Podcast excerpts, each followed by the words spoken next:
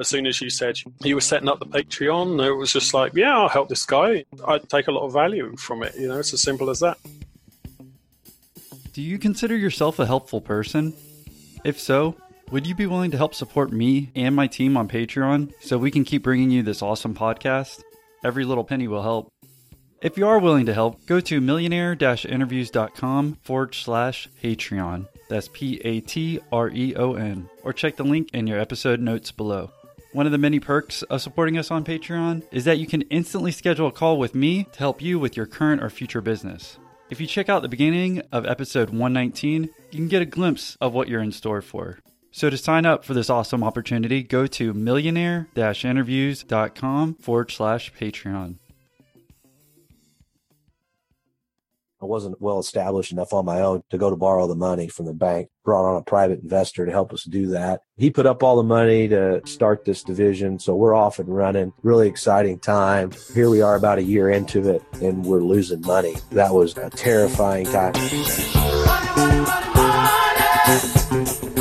That's a lot of business owners understand that. I mean, first thing you got to do is be profitable. And then next thing you got to do is have cash and profitability doesn't always equal cash doubled the size of our facility, doubled our people, doubled our revenue, doubled our problems for sure.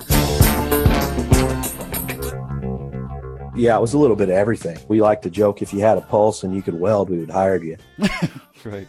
You just had to be hustling all the time. And there's a lot of years of just grinding it out, just tiny incremental progress.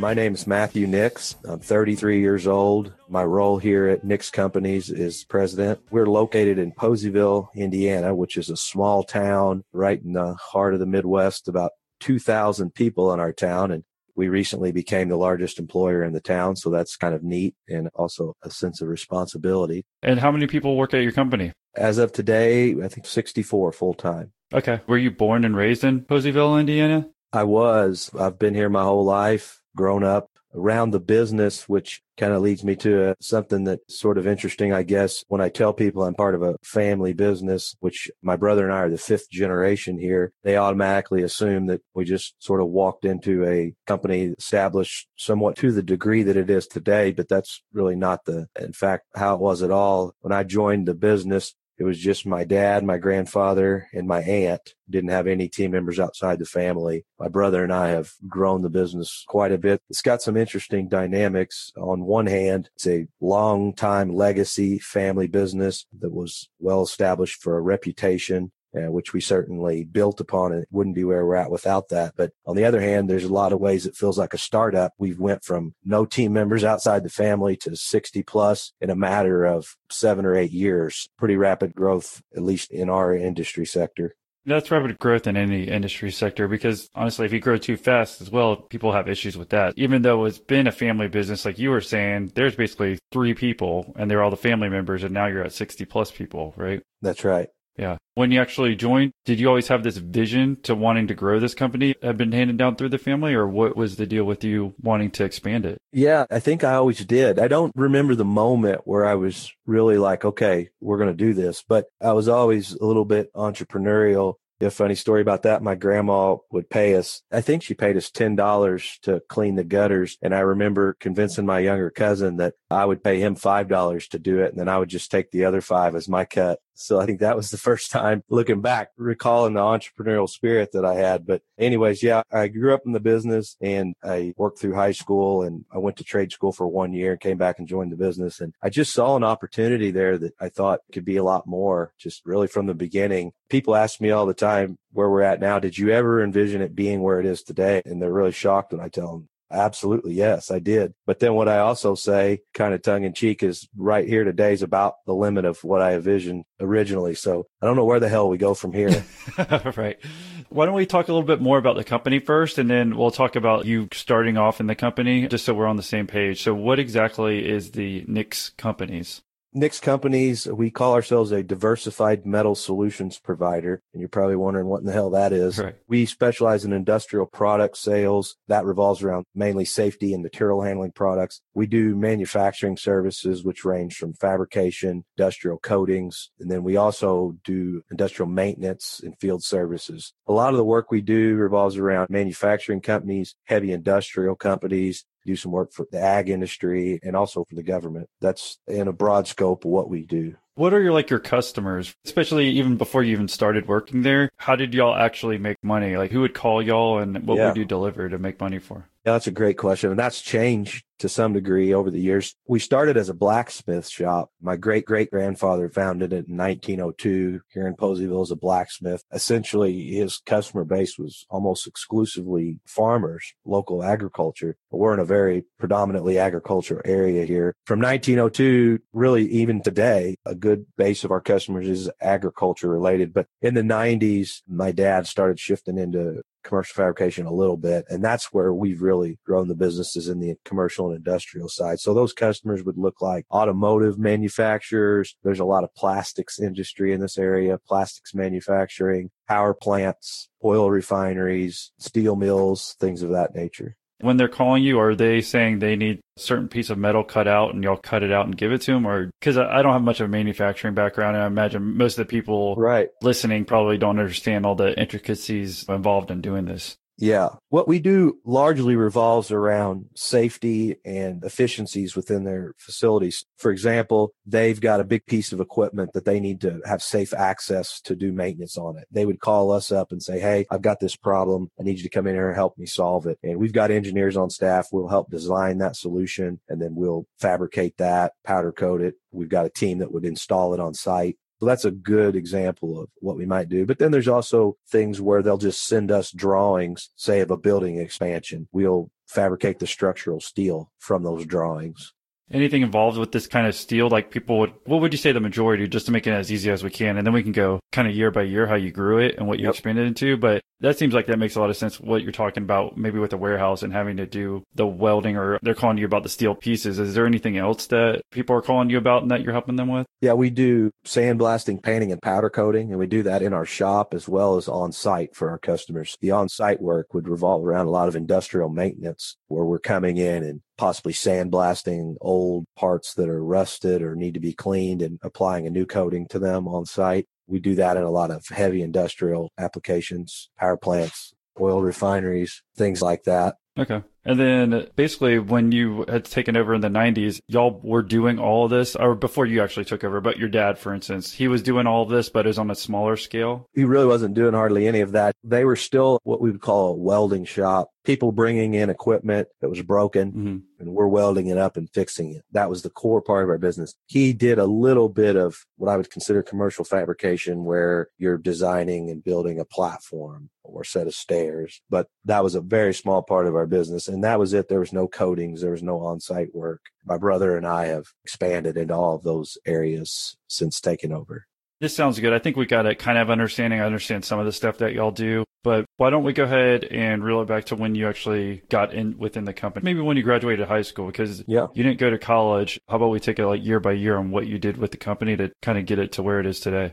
Right. I graduated high school in 2003 and our school has a program that I think we need a lot more of today. And that was where I worked half day and went to school half day. I got my core curriculum done and was able to do that. For any young people that are thinking about getting into a trade, there's a huge need for. That was a great opportunity. I was able to work in my family business half day my senior year, and I'd been working there growing up through the summer, but was able to really take it to the next level. And so I did that. The next year, I went to a local trade school for a two year program. I uh, ended up doing the welding program in a year and decided to come back and join the business. In 2004, I joined the business full time and just worked alongside my dad and grandpa learning the business and had a lot of harebrained ideas and fortunately they didn't let me pursue all of them and i like to joke that i was really frustrated with my dad i had all these ambitions and things and as i've gotten older maybe a little bit more mature. I've learned that it was probably a good balance because he was sort of like a rubber band and I, I was still moving forward. But had he not been holding me back, I may have ran out so far and so fast and fallen so hard that I couldn't get back up. And he certainly let me make mistakes and fail along the way, but that kind of kept me from falling so hard that I couldn't get back up and tried some things. Some things worked, some things didn't work. There was four or five years there where I didn't feel like we're making any progress. And I think that's one point I want to try to make to the listeners is I even talked to some of our young leaders about that. We're in a society where we want everything right now and it can get frustrating and stagnated and you feel like you're working and working and, and, there's no progress but you're planting those seeds you're paying your dues and it's almost like a law of gravity. I mean you just can't parachute into success. I mean you got to pay your dues. If you don't you're not going to stay there long at least. So four or five years of nothing happening or it felt like anyways but looking back i know that i was really planting those seeds and we got an opportunity. A gentleman came to me and wanted to build a custom yacht out of steel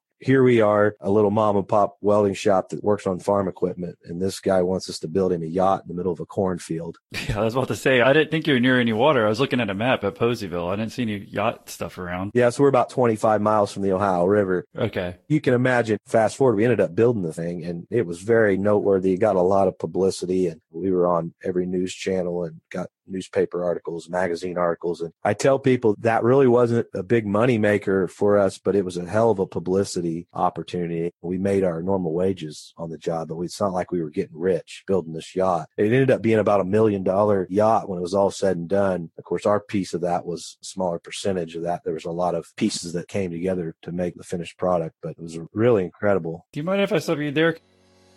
Molekule is a reimagining the future of clean air starting with the air purifier. It's not just an improvement on existing outdated technology, but a complete reinvention of air purification. Unlike HEPA filters, Molekule destroys indoor air pollutants at a molecular level, completely removing them from the air you breathe. Molekule uses photoelectrochemical oxidation, also known as PECO, nanotechnology, to eliminate allergens, mold, bacteria, viruses, and airborne chemicals. The scientific breakthrough enables PECO to destroy pollutants a thousand times smaller than what HEPA filters can capture. For example, pollen isn't the only problem. While it's easy to blame pollen for runny noses, watery eyes, and sneezes, it's actually the tiny proteins that break off of pollen that are responsible for seasonal allergies. Although less visible, these allergens cause huge problems and pass right through traditional air purifiers. What sets Molekule apart is its breakthrough using the PECO technology that destroys these tiny particles, leaving nothing but clean air. Molekule's technology has been personally effective and verified by science, but most importantly, it's been tested by real people. See, Molekule has given allergy and asthma sufferers around the country an all new experience. So, for you to experience that experience and save $75 off your first order, Visit Molekule, that's M O L E K U L E dot com, and at checkout enter code millionaire. Again, for $75 off your first order, go to Molekule, that's M O L E K U L E dot com, and at checkout enter code millionaire. Are yachts usually made out of steel? Because it seems kind of weird that this guy all of a sudden came out of nowhere to you and asked you about a yacht, and y'all didn't really have an experience with that. No, we didn't have any experience. There's some yachts are made of fiberglass and some are aluminum, some are steel. The connection with us, this gentleman was from the area originally. He had moved away and traveled around the world and had done well financially, came back to the area later in life. And his dad had done business with my grandfather. So there was a long relationship there. He was just looking for someone that would really work with him to build a custom yacht the way he wanted it. And he wanted to be very hands on in the process. He came to us and my grandpa likes to say I was just young enough and dumb enough to take it on. And so there we were. That's about five years in. You're saying that maybe you finally got some publicity for the company, but up to that point, you had still been doing everything that your dad and grandpa had originally done. Is that right? That's right. Yeah. Up until that point, not a lot had changed. I mean, I was there. We were welding, fixing farm equipment. Doing the occasional commercial fabrication project. Nothing's really changed for the most part. My dad and grandpa were supported me in building that because they took care of the core business while I spent two years building this custom masterpiece, really. And from that publicity and also the confidence that I gained in that project, thinking if I can build this, I think I can do about anything and just catapulted from that. Coming right out of that, won our first big commercial project about right as that project was coming to an end. And this commercial project that we won doubled our business overnight the one project we took on was as much revenue as what we were doing on an entire annual basis at the time. Literally doubled us instantly. And we had to scramble and hire the first team members, expand the team to get the work done. We had to buy equipment. And that's really what started the real growth trajectory of the company. We'll dive into that in a second, but I don't want to brush over the kind of like the first five years where it seemed like much wasn't getting done. I mean, as far as maybe your role, I don't know if you wanting to expand the company. Was there any frustrations with your family as far as dealing with that? Because I know some people maybe just want to leave the company because I feel like I can't do my own thing. I'm going to go start my own. Just tell us about the frustrations dealing with that in case anyone's listening in a family business and maybe the younger guy who wants to try to help expand it, but the way to actually do it. Yeah, absolutely. That's a hell of a topic right there. You could have a whole podcast devoted to that. Yeah, lots of frustration you're in your early 20s and you think you know everything and, and i'm very ambitious and audacious and you mix that in with a hundred year family business that's pretty set in its ways and, and it was a boiling pot yeah, I had my disagreements with my dad, my grandpa, my aunt, all individually. And there was certainly moments where I thought about leaving and doing my own thing, thought seriously about it. I remember one specific instance where I was sitting with my, she's now my wife, but was my girlfriend or fiance at the time and was just in tears. I was so upset and was telling her, I think I'm going to go out on my own. And I just felt like I couldn't get anywhere with them. And fortunately, we pressed through those things. I even pressured, but I convinced my dad to sell me half the company at a very young age because I was entrepreneurial. and I wanted to forge my own path. I think there was some real intuition there on my dad's part to do that because it ended up working out really great for him too, for both of us. I was better off staying with the company. I certainly know that. But had he not got me in on it, I may have left and I probably would have done some things on my own, probably not to the scale of what we've been able to accomplish, but it was better for everybody. I stayed there. Why don't we jump back to when you were saying you got that first big contract? Because that seems like the first stepping stone of after you made the steel yacht for two years. Would you say that's the first major stepping stone of you kind of helping build this company to where it got to today? Yeah, I think it was. It was a huge watershed moment for us. We took on this contract that doubled our business overnight, and we didn't have enough people to do the work. We didn't have enough equipment to do the work here's my brother and I trying to figure out how we're going to get all this work done. And the one thing about the growth is we never leaned on our dad to bail us out. I mean, he was supportive. He did his thing and he let us go, but we also didn't lean on him. We did it on our own. He did continue to do the work he had been doing and we just had to figure out a way to get this work done. We decided to work two shifts. We hired three or four people. We didn't have enough equipment to do it all in one shift. So we would do the farm equipment and the core business during the day and we would build these commercial buildings that were for mining applications. At night, my brother and I took turns working the night shift. We worked four ten on nights. On Mondays, I would work a double shift. On Tuesdays, he would work a double shift. And we were running the night crew. They were basically there as the supervisor and a working supervisors. There was always one of us there every night. Tell us about this contract because you told us you got big contract. I think I've kind of understood a little bit what it is, but what this contract involve? It was building some modular equipment enclosures for coal mines. So they were modular steel buildings that housed electrical controls. Did you get that contract because you put it out for bid? Because it sounded like y'all had never done anything like this before. Like, how were you able to get that business? Yeah, we hadn't done anything like that. We were doing some smaller projects for a contact I had in the industry, and he was happy with our work. And I just kept looking for more opportunities and was quizzing him on other things that other opportunities that there might be. And he said, Well, I'm getting ready to award this big contract to build all these buildings. You wouldn't be interested in that, would you?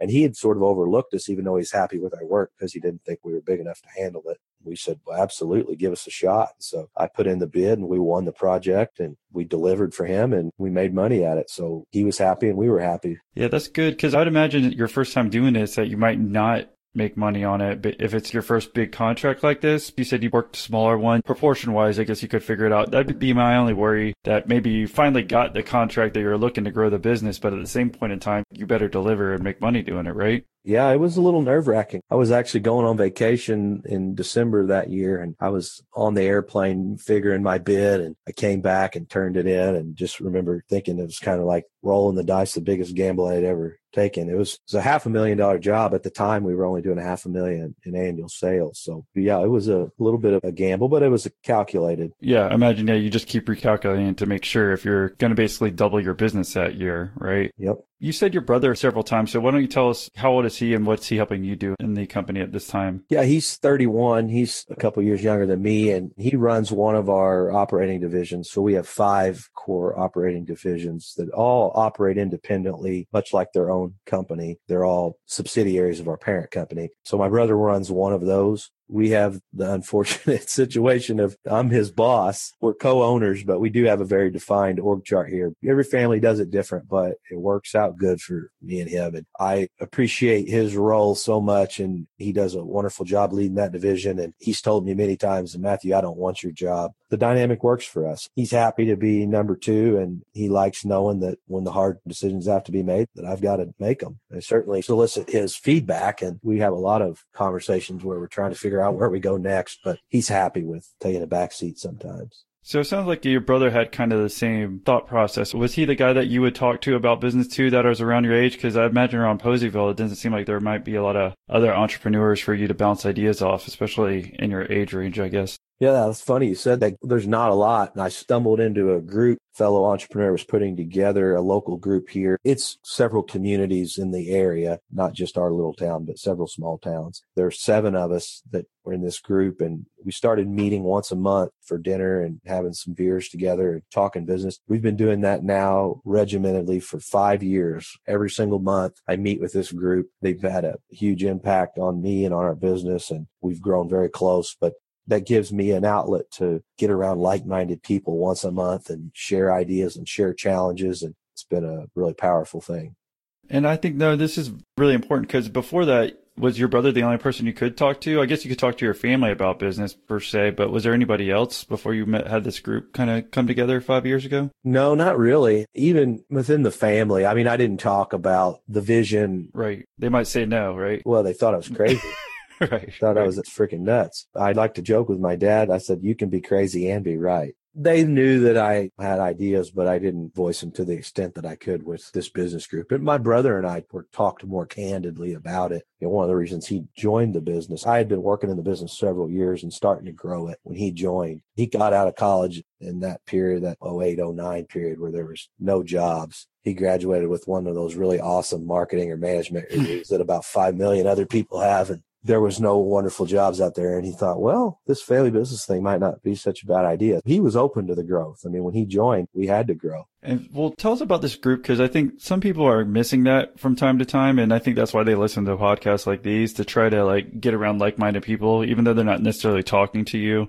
Hopefully I'm not asking the questions that they're thinking, but just tell us some of the things that y'all are able to talk about and how that group's helped you. So maybe we're inspired to join a group like that or maybe even create our own because it's hard to talk about business here regular. I'm sure you got other friends that don't yeah. own their own businesses and they're not even interested in talking about that type of stuff, right? Sure. It's so important to get around other like-minded people like that and share ideas. First thing I'll say is it's a diversified group. We're all in different businesses, which is part of the value in it. I'm involved now in some other organizations where I'm around similar businesses. That has value too, but from a true entrepreneurial or self improvement standpoint, the diversity in the group is really valuable. We can all bring a different perspective to the group and we talk, we try to go around the table every month and share some big wins and then also share some challenges or maybe it's just one challenge. That way we're getting feedback on those things. We've all hosted multiple times at our facilities to share best practices and get input, and feedback on different things. Now there's been meetings or solely devoted to one person in the group uh, working through a difficult challenge. We helped one of our group members work through buying out his partner, and that was significant. They've certainly helped me with some major decisions along the way. What major decision have they helped you with so we can get more in detail, like what we could ask our group if we created one to help us? Because the buying out the partner was a good example. Is there something else that's a good example that you could ask your friends who are in business here? Yeah, I'd probably rather not talk about the situation they helped me through. Pick another one in the group that someone we don't know, but general ideas of like how these other people can help you other than the buyout thing. That's a good thing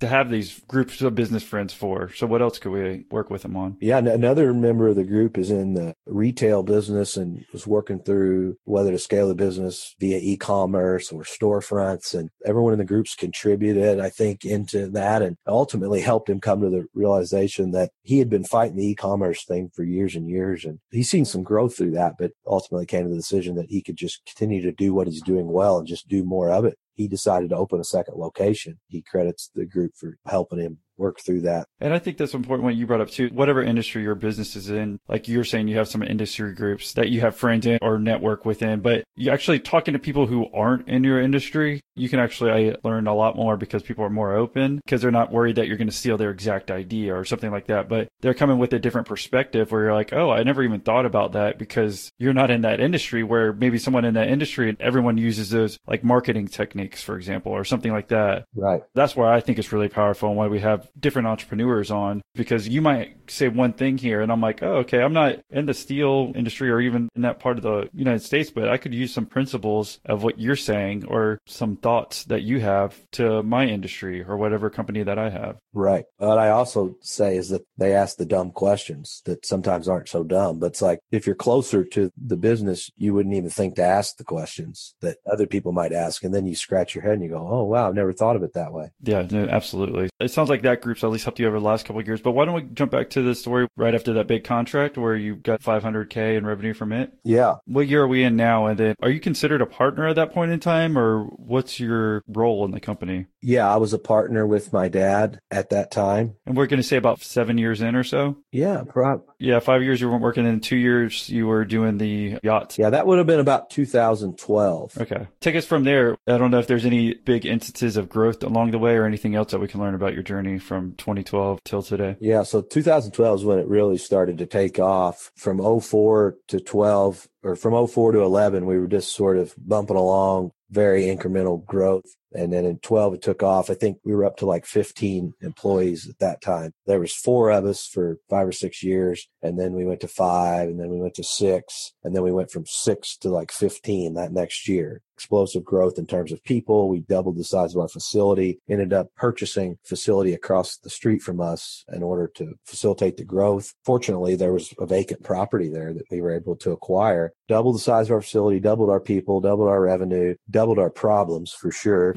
my brother, I'll never forget. I was sitting in my office. It wasn't really much of an office, but an area that where I worked one evening. At that time, I was still working in the shop during the day and then trying to do the office work at night. And I was sitting there, probably kind of slumped down in my chair, and my brother walked in and said, what the hell's wrong with you? So I started venting to him and we were having some challenges with team members at that time. I'll never forget the conversation we had. It was a huge watershed moment for us. I said to him something to the extent of, I guess we're just going to have to tolerate a certain amount of bullshit. We're never going to have any people. And he looked right at me like only a brother can. And he said, absolutely not. No way. We're not going to lower our standards just because you're pissed off and you're frustrated. And he held me accountable. If we would have taken that turn, I would have gave in. And that moment right then and there, I didn't know it at the time, but looking back, I mean, we drew a line in the sand and we said, okay, if we're going to grow, we're only going to do it with good people. That probably will forever be the most powerful decision that we've made because we were just named. I know I'm fast forwarding here. We were just named one of the best places to work in Indiana.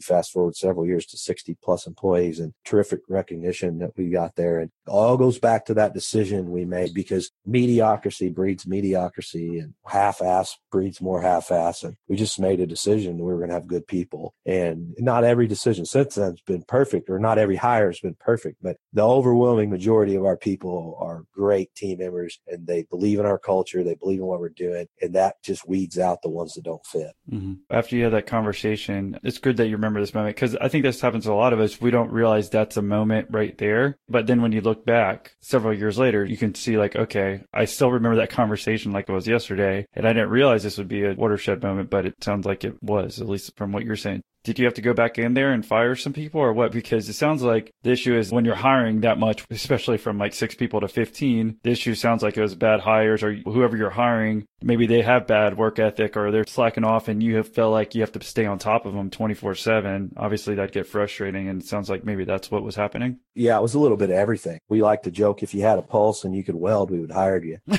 right. It was low standards, but it was also a lot of it was our own doing. I mean, we were tolerating things we shouldn't be tolerating. We had no structure and accountability. I mean, if you were late, it is what it is, those kinds of things, and just sloppiness. We're new to this management thing at that time. And you start out as a welder, and then the next thing you know, you got three or four people welding, and you're welding and managing them. And then you've got a guy that's managing the guys that's welding, and you're managing him. And you don't really know what the hell you're doing. You're just learning as you go. And then you wake up one day and you go, man, I've got a big ass mess on my hands. So then we just decided, okay, so it's not like we went out and fired 10 people and started over. We stopped tolerating some things and some people had to leave and some people didn't. Yeah. What were the things you stopped tolerating? Was getting late to work? Cause at least specifics really help because again, maybe other people are dealing with that right now. They're letting the employee keep coming in late and they realize they shouldn't. So what other things did you have to stop telling? Yeah, gosh, looking back, it's hard to even remember what the specifics were. And I think that's as important as anything to say that like none of them were monumental, but it's all the little things that add up. So yeah, it could be late. It could be not following safety procedures or bad attitude, bad attitude and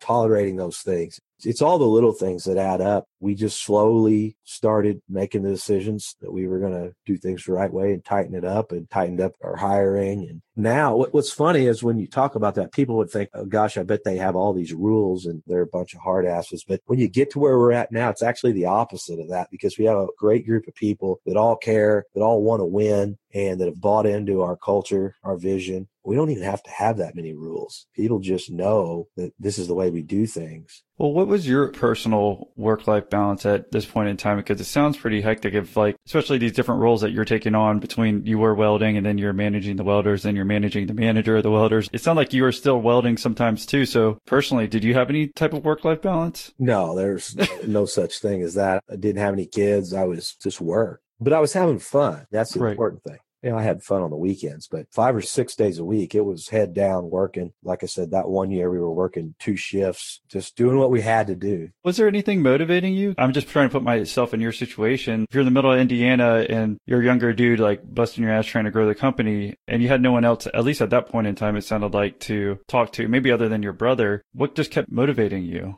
I don't know. I kind of, I've wondered that sometimes too. I mean, today I have definite motivation that we could talk about later, but back then I, a lot of it was probably just ego, try to prove people wrong, prove to myself I could do it, prove to other people that I could do it. Status quo is not good enough. So you just keep pushing forward and then you want more of it. You want to go further. It's never the money. I never, I still don't. I didn't think about that. I still don't. I mean, it, it's a scoreboard is all that is. The revenue you do or the, the net profit that you got to have to survive. If you don't measure that, you don't know it, pay attention to it, measure it, you're, you're not going to last very long. But other than that, that's all it means to me is, is just a, a measuring stick and a scoreboard to make sure we're healthy and we're doing the right things. But it's never been my motivation. And probably early on, it was just trying to prove people wrong, prove myself I could do it. Yeah. Did you have anyone that you can remember who didn't believe in you or someone that like you specifically wanted to prove wrong? Cause I know that's happened to me in the past, but how about for you? Is there any moment where you had to prove all these people wrong? Whether I don't know if it necessarily was quote unquote like even your dad, maybe you wanted to prove him right by giving you percentage yeah, that probably as much as anything. I've proven them wrong is probably not the right word, but proven to my dad and my grandpa, I think that you know, hey, I can do this. Right. That was big. I mean, most people, I think if you have any kind of a decent relationship with your parents or grandparents, you seek their validation. Men really seek their father's validation and my grandfather too. So that was more important to me than anything and wanting to prove to them I could do this. And there were some doubters around, some naysayers that you would hear about. And that always fueled me too. But well, that definitely fuels me today as well. I think any of the go getters that we like listen to on the podcast, best to take that energy, that negative energy that you hear about and you're just like, okay, I'll remember that and then use that to drive you. If you're going to use it for negativity or anything else, it's not going to help you at all. Right. I always like appreciate when someone says I can't do something. I'm like, okay, good. I got one more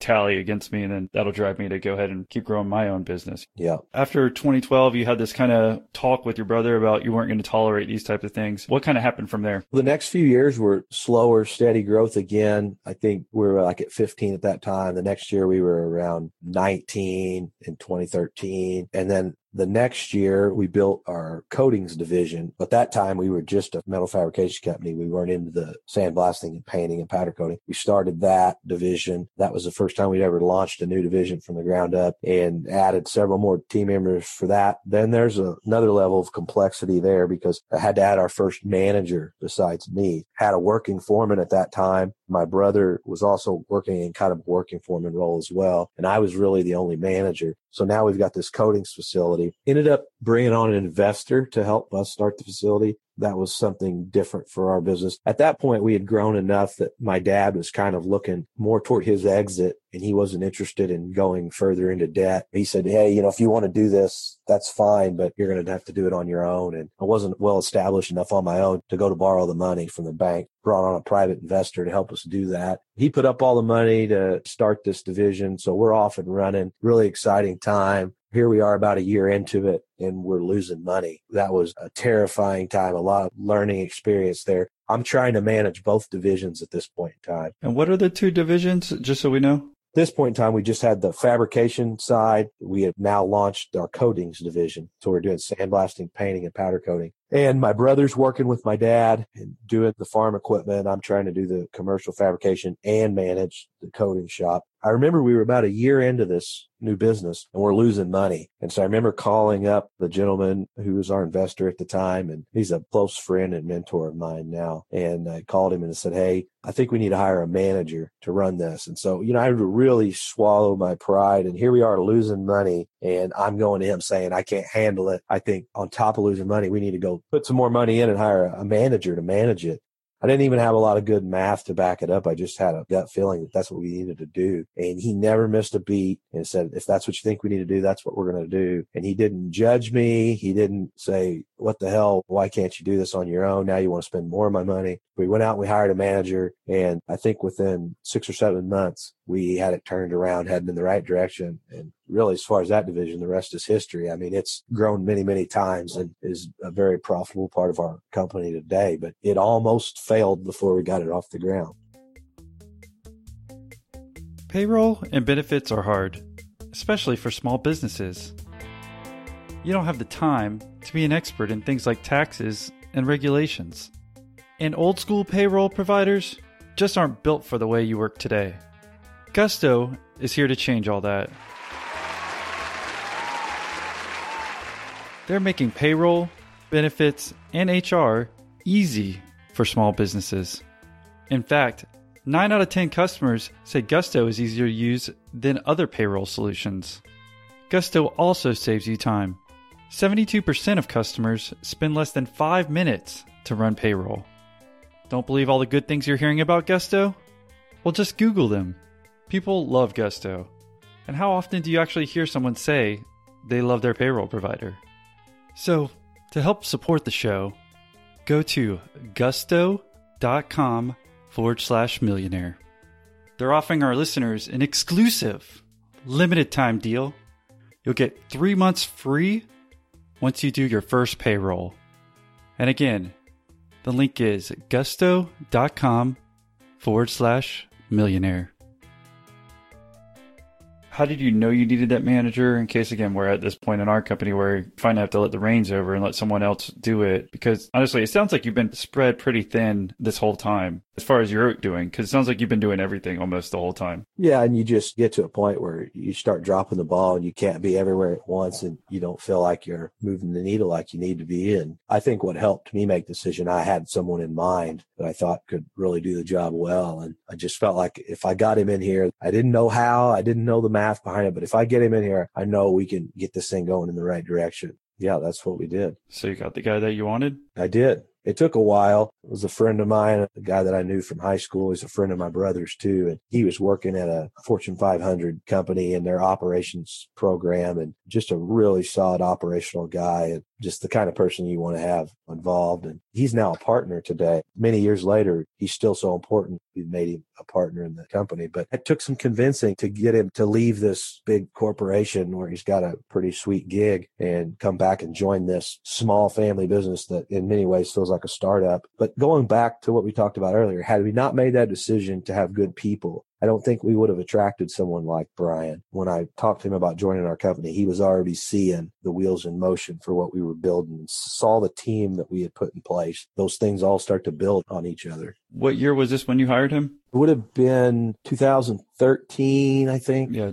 2013, 2014. Just keeping track so we stay on track with the business growth. But up to this point, it sounds like everything keeps growing. Is there something that you were doing personally to get all this growth and all this new business? Because I feel like maybe we're missing something on you keep hiring these people and keep getting these contracts, but kind of started with the yacht contract. But it's not like you just kept getting lucky getting random contracts. You must have been doing something to drive all this new business to you. I never stopped selling. I mean, I'm st- I still don't today. I mean, if you want to grow, you're the chief sales officer. You got to be, whether you're selling your business to potential team members that you want to come to work or just trying to sell yourself on opportunities to work for other companies. But every opportunity I had, I was trying to find ways to bring in new business. So what were you doing? Was there like a daily routine of something where you're sending out so many emails to specific companies? Where you're trying to find these contracts? What are the little things that are really driving this growth? I don't think we've hit on that. If you were just at your desk managing people and not having the contracts come in, your company would still probably be the same size as it was when you started. I don't know specifically. I just know I was, I mean, it's all the above. It was emails. It was using social media to our advantage. It was a lot of face to face. It was making cold calls. It was social events. Anytime I saw someone that I knew was a potential prospect, it was making sure I got in front of them and educated on them on what we were doing and how we could help them. And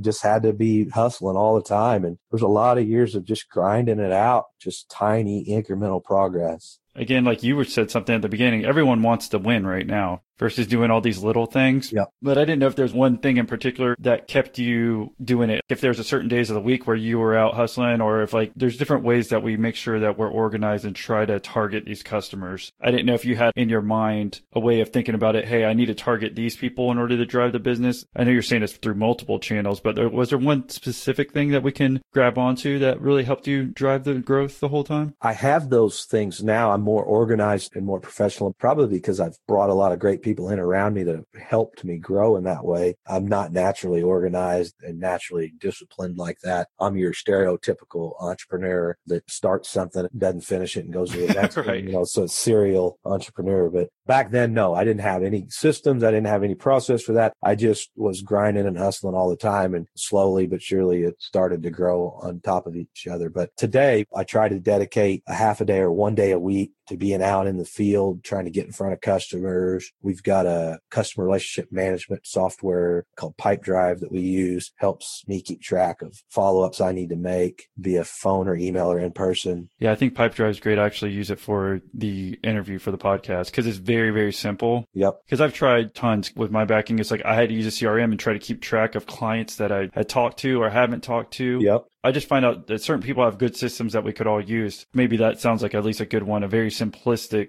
The problem is some of these things get overly complex, and once it gets overly complex, then you're not using it at all. Yeah, Pipedrive's so intuitive and user friendly. And I'm the least techie person here. I mean, they make fun of me all the time. I could hardly do anything when I started, but I can use Pipedrive. So I'm sort of always the litmus test for that. If I can use it, anybody can use it. Now it sounds like you're organized by having those contacts in a CRM, like you're saying. But even just back in the day, hopefully, if you had to do it over again, maybe you'd use a CRM and try to be a little bit more organized with it. Cause that's the issue I had when I was like in sales. And once you get started off, you're just kind of reaching out to everyone. But then I'm like, shit, I forgot who I've talked to about this or that yeah. or whatever and keep driving the business growth, which it sounds like you were the main guy doing it. I don't know. If was anyone else doing it up to this point? Not up to this point. It helps you stay a little bit more organized to make sure you reach out to those people at a certain time or whenever you can. Yep. All right. So, well, yeah, why don't we jump back in, kind of hit up these last few years as far as where the next companies has gone and what we could learn from you? Yeah. The next big step. So at this point, we've hired the first managers managing the coatings facility. Next big step was hired our first sales and marketing person. And he's still with us today. He's part of the executive team and is soon to be a partner in the company as well. So these were one and two, first two salary employees we ever hired. And he came in to do sales for us. Like you said, at this point, I'm the only one doing sales sales. I wanted support to help grow the business even further. So I'll bring him in to do sales and marketing. He quickly evolves into sales, marketing, IT, administration, HR, you name it. He was my right hand man. At this point, my brother Adam and Brian, our partner, are the boots on the ground guys in the shop every day out in the field. Me and Adam running the inside. Adam Schmidt, who's our business development guy, we're running the inside office, the administrative side of things. We continue to grow. And also, right in that time frame, my wife uh, was working full time for a local company in the accounting department, and she comes over and joins us from the accounting standpoint, helps us to make sure that our numbers are good. We've got my brother Brian out in the field We've got me and Adam selling, taking care of the administration, and then my wife handling accounting and finance. So we had a good little team together there and kept chipping away. And in 2015, we had an opportunity to do our first acquisition. There was a local business here. It was ag. Tri County Equipment was an ag business that we acquired. They sold farm equipment and trailers. They had a shop and a parts department. We bought that company in 2015 and really consolidated it. It got rid of some of the pieces that didn't make sense for our business business. That was a big step forward for us. I think we were up to about 27 team members at that time. That's been a work in progress ever since we took over, but we're really happy with where we've got that business today. That eventually became the business unit that my brother is managing. Now he's off on his own managing this separate business unit. Well, can you tell us a little bit like how do you buy a business? This company was actually in the process of going out of business we got involved with the ownership and put a plan together to instead of them piece it all out we put a deal together to buy the whole thing intact so we bought the real estate we bought the assets we bought the rights to the customer base and then made a deal with the team members that we wanted to retain to come along with it. So that's how that particular deal went down. Several years later, last year we did another deal that was a little different. We'll get to that in a minute. So when you're selling off the different parts, are you just closing down different parts of this company that you acquired, but you kept like the majority of it? Because this could be very interesting on if we want to buy a company and want to, how you know which parts to shut down or not use anymore. Just tell us a little bit more about that. Well, every deal's different. You just have to look at what makes sense. So for this specific deal, it happened to be in the same town we were in. So operationally, at this point, we're about out of room where we're at. This was a major piece of real estate in our town. There was opportunity for us to grow. Our fallback plan was no matter what, that we were going to pick up a significant piece of real estate to grow our core business. So that was the core piece. And then we thought everything around that, we would just figure out a way to help cash flow this new investment. We bought it and tried to keep it as intact as we could in the beginning to sort of let the dust settle. And then over the course of two or three years, we exited parts of the business, some of the lines they were selling. We exited some of those lines that didn't make sense for us. We tried to backfill it with other revenue streams that were more core to our business. Our goal was to over a three year period, we never grew the top line, but we held it steady while we were simultaneously removing things that didn't make sense. And when you got to the end of the plan, the business was the same size as what it was, but it was full of revenue that was more core to what we did. That was the approach we took, and it was not without challenges, but it worked out. That was about 2015, you're saying? Yeah, we acquired that in January 1 of 2015. Was that strategic? You say January 1, 2015. Was there a reason like exactly on January 1? Well, the deal was coming together late in the year. And then, yeah, of course, if you're approaching the year, you want to start fresh. You know, our fiscal year was January 1 anyway. So okay. made sense from an accounting standpoint to start clean January 1. Yeah, that makes sense because I agree with you on like there's certain reasons to make it very simple versus if you had got it halfway through the year or something like that and you have your accounting being different or I didn't know if there's tax implications of particular reason why you did on that date or whatever. So, okay, you grew that. It seems like everything stabilized and worked out with that deal. And you want to jump to closer to where you are today in the next acquisition? Yeah, so that was 2015. The next year, 2016, uh, kind of a cool milestone there. That was the first year we broke 5 million in revenue. that was really exciting. We had went from a few hundred thousand up to 5 million in annual revenue. We're at about 32 team members at that point. And 16 and 17 were somewhat business as usual. We're, we're still kind of organic growth. We're trying to figure this new acquisition out and get it where we want it. That was really the mark of 16 and 17. In 2018, we felt like we had the previous acquisition sort of where we wanted it to be. The business was stabilized. We had brought on two more members to the executive team to round out our complete team. Now that was a director of operations and our vice president of finance. So at that point, my wife decided to step down from finance and we brought on a, a CPA that we thought could all help us go to the next level and handle the complexities of the business and give my wife a little more flexibility. We have two young kids now. It was a lot for her. She started out as the bookkeeper of a small family business and ended up sort of as the CFO of a multi-million dollar company with different operating divisions and a lot of complexities. And so it was time for her and she did a wonderful job of transitioning that to our VP of finance. And we felt like at that point we were ready to make the next step. We kind of had the team built. We had the business stabilized. And in January of this year, we made our second major acquisition. We acquired a structural fabrication company that was about an hour away from us. So that was the next big step, stepping out geographically. We've got a physical location an hour away. We're just wrapping up our first year there. It's been a tremendous year. We've been very, very blessed with there's been no surprises. Again, not without challenges, but no big surprises. And so we've got a dozen team members at that facility working. We do structural fabrication there. Well, were you worried about it's a little bit different? You said it's an hour away versus everything else has been really pretty close, right? All the other acquisitions? That's right. We were intentional about that. I mean, we felt like we had sort of bumping up against the law of diminishing returns here locally. So, in one way, from an employment standpoint, in the business we're in, our location doesn't matter that much for our customer base it matters if you're in California or here, but in terms of an hour, that's irrelevant. So what does matter is access to talented team members. That was one of the thoughts for us looking at a decentralized growth plan in our business that just allows us, if we have many smaller operations around the Midwest, it allows us to just expand our opportunity for employment. Well, I mean, looking back, was there anything else that we missed as far as the most difficult part about you growing your company to where it is today? There were some times i'd say in the 2015 2016 timeframe when we took on our first acquisition we've grown it significantly at that point. There's a handful of managers and quite a bit of complexity. We were dealing with cash flow challenges of that growth and new business model that had different cash flow cycles. There were some really stressful times from a financial standpoint. Even though we're growing like crazy we're not seeing the cash in the bank. And right. that's a lot of business owners understand that. I mean, first thing you got to do is be profitable. And then next thing you got to do is have cash and profitability doesn't always equal cash depending on different things that are happening within the business. So there were some really, really stressful times there and we got through those I learned a lot of lessons through that. Fortunately, we kept our head above water and got through that. And a lot of companies, they don't make it through those times. And we just want to make sure that we learn from those lessons and continue to do things the right way moving forward so that we don't ever go back there again.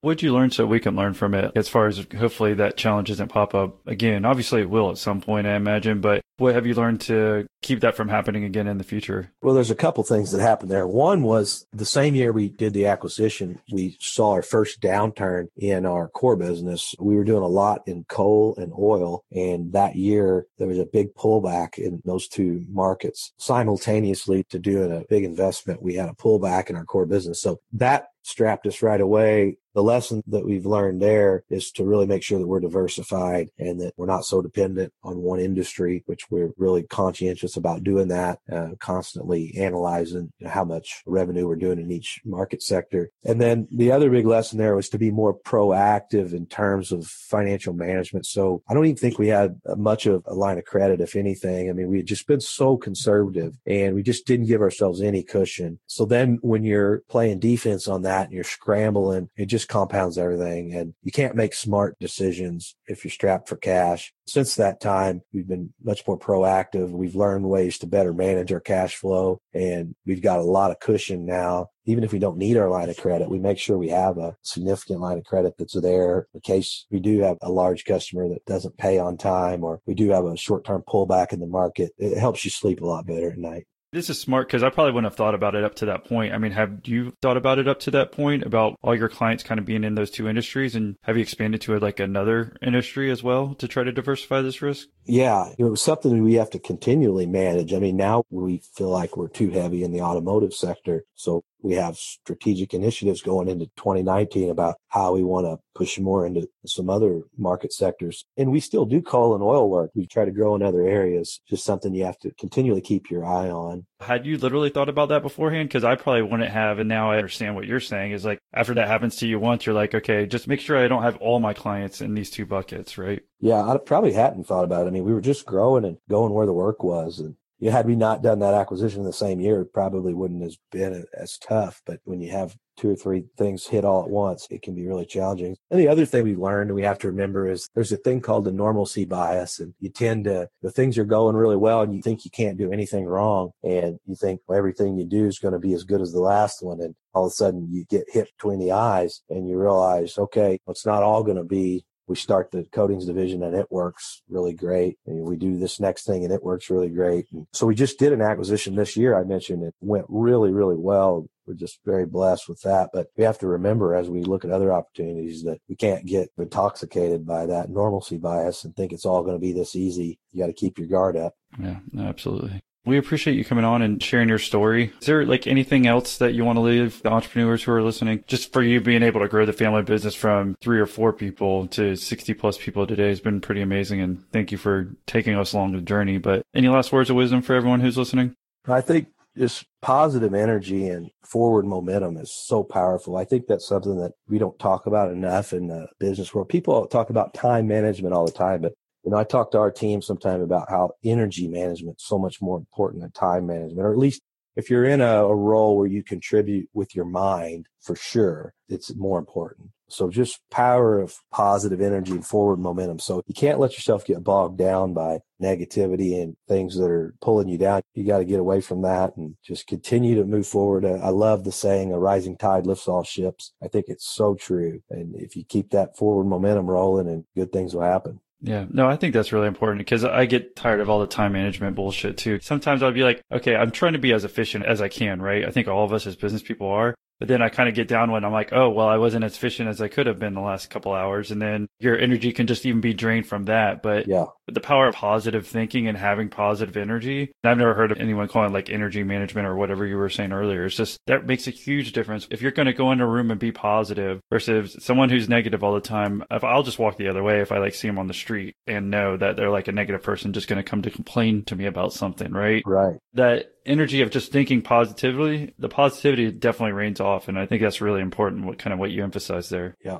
We appreciate you doing the interview. If someone wanted to reach out and contact you and say thank you for doing the interview, what's the best way for them to reach you? On LinkedIn, of course, or we've got our website, nixcompanies.com. I'm on Facebook. Yeah, it's Matthew Nix Nix. What happens if they wanted to send you a personal email? Is that okay? Yeah, that'd be fine. It's M Nix, so M N I X at nixcompanies.com. Cool. All right, Matthew. Well, thanks again for doing the interview, and we really appreciate it. Well, yeah, thanks for having me. It was fun telling the story.